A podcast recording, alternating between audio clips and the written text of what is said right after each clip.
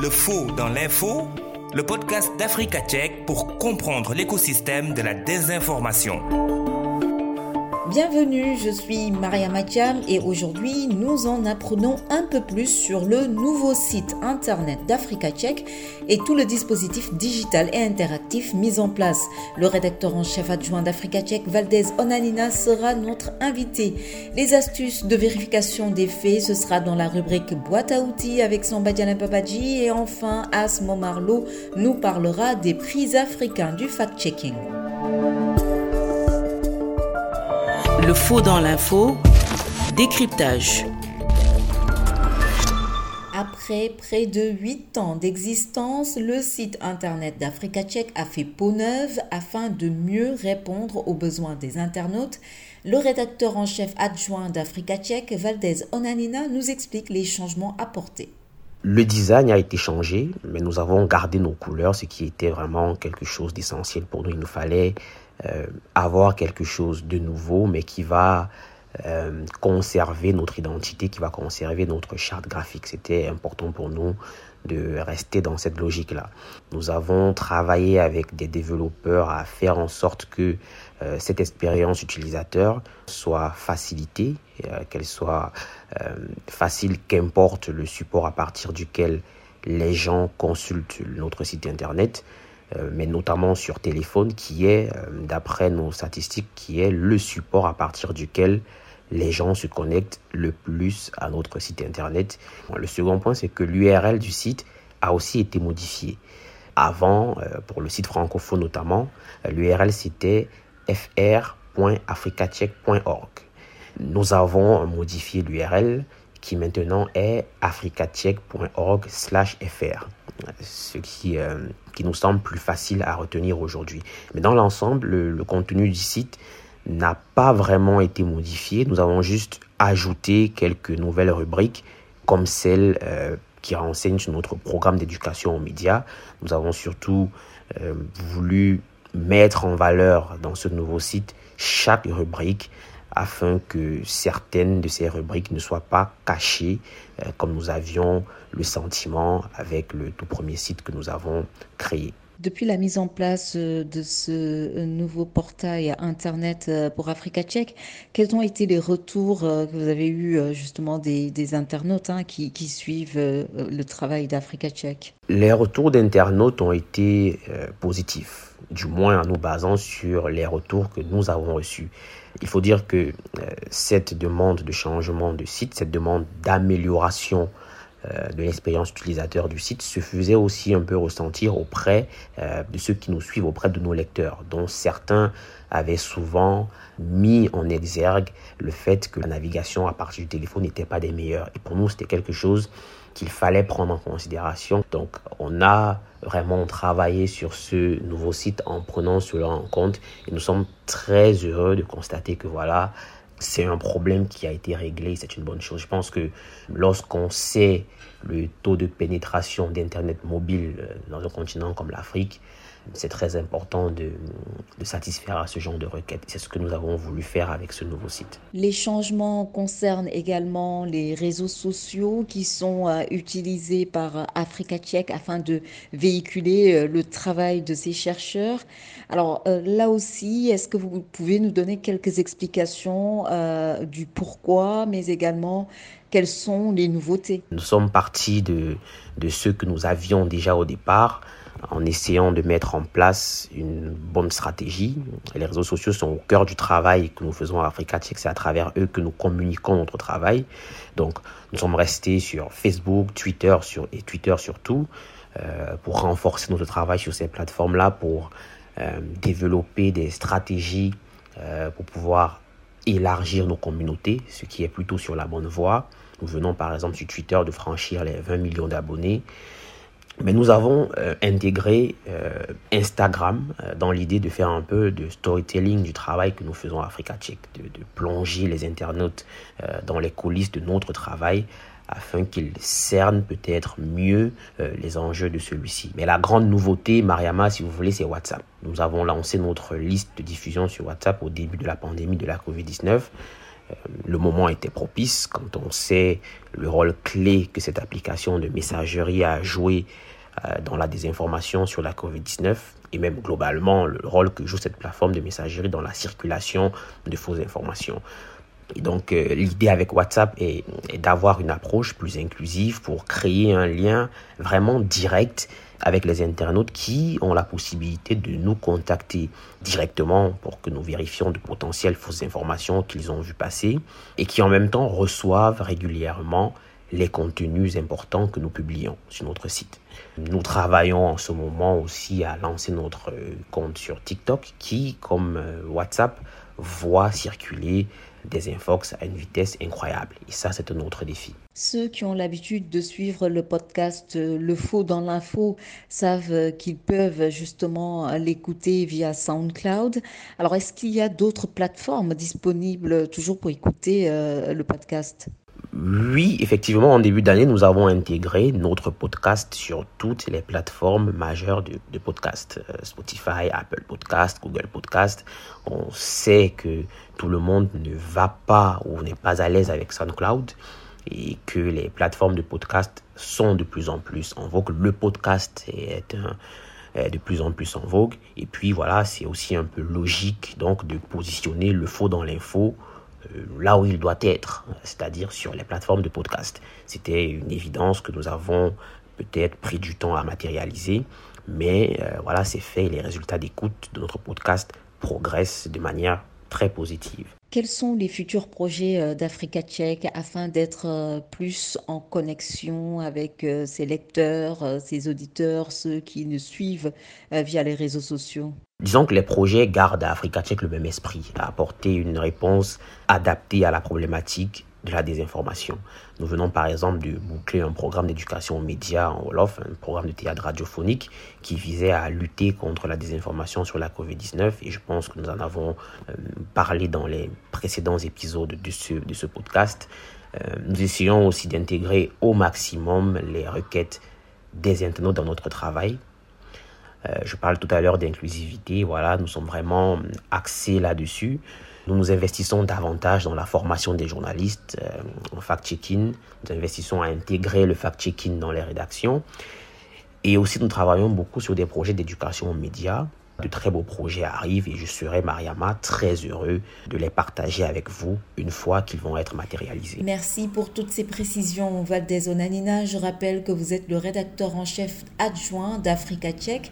Et puis, euh, à ceux qui nous écoutent, si vous souhaitez contacter Africa Tchèque via WhatsApp, notez bien le numéro suivant 00 221 77 424 94 73 00 221 77 424 94 73. Vous pouvez également envoyer un mail à sénégal@africatchèque.org. Le faux dans l'info, la boîte à outils. Samba Bachi. Les rubriques santé de plusieurs médias, notamment les sites web, publient régulièrement des affirmations douteuses à propos de la santé. Elles ne sont souvent ni justifiées ni prouvées par aucune étude ou preuve scientifique. Quelques-unes de ces affirmations, comme celles qui prétendent que manger des œufs et des bananes en même temps peut mener à la mort, sont relativement moins dangereuses. Mais d'autres peuvent avoir de sérieuses répercussions. Prenez par exemple les interminables traitements qui ont été fallacieusement présentés comme des traitements contre le VIH. Si des patients ont abandonné leur traitement antirétroviral dont l'efficacité a été prouvée au profit de ces cures, le résultat sera très certainement Ou encore ce conseil émanant d'un docteur qui recommande de consommer une concoction de poivre sucré, des œufs non cuits et du sel de mer en tant que recette miracle pour traiter le diabète en 5 minutes. Les fausses informations en relation avec la santé constituent une part importante des infox qui se propagent via les réseaux sociaux et autres plateformes de messagerie comme WhatsApp. Ces quelques conseils que nous vous donnons visent à assister les journalistes et le public afin qu'ils puissent faire la part des choses entre le mensonge et le fait vérifié. 1. Ne prenez rien pour acquis. En évaluant la légitimité des affirmations sur la santé, il vous sera utile de donner libre cours à votre scepticisme. Ne prenez rien pour argent comptant. Au contraire, demandez-vous qui a produit cette affirmation, sur quoi se base-t-il et cherchez à savoir si les arguments avancés peuvent être vérifiés indépendamment. Afin d'éviter de tomber dans ce piège, effectuez une recherche rapide sur le parcours et les diplômes de la personne ou de l'organisation à l'origine de l'affirmation. Est-ce que leurs qualifications ont un rapport avec les arguments qu'ils développent? 2. Vérifiez et vérifiez encore. Méfiez-vous si vous ne pouvez pas vérifier indépendamment les qualifications de quelqu'un. De la même façon, soyez prudent à l'égard des sociétés et organisations qui se targuent d'être légitimes, mais qui n'ont qu'une empreinte très limitée sur le web. Très souvent, les sociétés et organisations ont une section clairement marquée à propos et même souvent la liste de leurs membres. C'est la meilleure manière de commencer la recherche. Qui sont ses membres? Travaillent-ils réellement pour la compagnie? Quels sont leurs profils et qualifications? Et ces qualifications peuvent-elles être vérifiées indépendamment? 3. Le diable est dans le détail. Parfois, de petits détails trahissent une fausse affirmation sur la santé, des incohérences, des arguments à moitié vrais, des avis de non-responsabilité sont des indices qui montrent que le produit ou son promoteur pourrait ne pas être sincère. Les ingrédients du traitement, ses mécanismes d'action et son efficacité sont-ils clairs? Pourquoi, par exemple, un produit qui ne prétend pas être un médicament serait-il conditionné pour ressembler à un produit pharmaceutique? 4. Essais cliniques et sécurité des patients. Pour déterminer si un traitement est sûr et efficace, il doit être soumis à un protocole d'essai clinique approfondi dans lequel il est considéré en premier lieu comme étant sans danger pour la consommation humaine, puis administré à un large échantillon de personnes afin de déterminer son efficacité. Afin d'obtenir une preuve concluante du bon fonctionnement du traitement, celui-ci est comparé à un placebo, ce qu'on appelle un essai contrôlé. Toutes les recherches ne sont pas publiées, bien que de plus en plus de gens s'engagent à rendre cette information accessible à tous. Les résumés de la plupart des études publiées sont disponibles en ligne et devraient vous donner un bon aperçu des résultats. Google Scholar affichera les résultats de la plupart des revues universitaires réputées. 5. Toujours essayer de parler à un expert. On vous dira peut-être que le produit a été testé ou est en cours de test, mais sans les résultats de ces tests, l'affirmation reste non prouvée. Dans la mesure du possible, parlez également à un expert réputé dans le domaine concerné afin d'obtenir son point de vue sur la question et de vous aider à donner un sens à des recherches complexes. 6. Tout d'abord, ne pas nuire. Parfois, les patients choisissent de suivre un traitement même s'ils savent qu'il n'existe pas encore de preuves concluantes de son efficacité. Leur décision peut être influencée par des normes culturelles ou un besoin d'engagement spirituel. Les phytothérapeutes traditionnels sont souvent consultés en tant que conseillers et guérisseurs spirituels et pas seulement pour le traitement d'affections physiques. D'autres peuvent être intrinsèquement sceptiques à l'égard de la médecine moderne et allopathique et choisir de rechercher ce qu'ils considèrent comme des options de traitement plus naturelles. Ce choix est souvent motivé par l'idée fausse que si un produit est étiqueté à base de plantes, il ne peut pas être dangereux. Le faux dans l'info, quoi de neuf sur les réseaux sociaux à vos claviers pour consulter le site internet africacheck.org afin de déposer votre candidature au prix africain du fact-checking. Euh, si vous n'avez aucune idée de quoi est-ce s'agit, eh bien ne vous inquiétez pas, Asmo Marlowe vous en donne les grandes lignes. Nous y sommes, les prix africains de fact-checking 2022 sont officiellement lancés par AfricaCheck. Il s'agit du plus ancien programme de prix récompensant le journalisme de vérification des faits par les médias en Afrique et ces prix, qui en sont à leur neuvième édition, sont ouverts aux journalistes, aux étudiants en journalisme et donc à tous les vérificateurs de faits professionnels. Pour ceux qui ne connaissent pas du tout cette initiative ou qui se demandent qu'est-ce qui a motivé Africa Tech à lancer ces prix, notez que le besoin d'informations exactes dans la vie quotidienne a stimulé la croissance et la vérification des faits en Afrique et dans le monde. La preuve, durant l'édition de 2021, Africa Tech a reçu un nombre record de 216 candidatures provenant de 28 pays africains. Et ce nombre croissant de participations au cours des dernières années, associé à l'avancée du fact-checking sur le continent, révèle l'importance et le besoin d'informations exactes à travers l'Afrique, selon Noko McGato, directeur exécutif d'Africa Tchèque.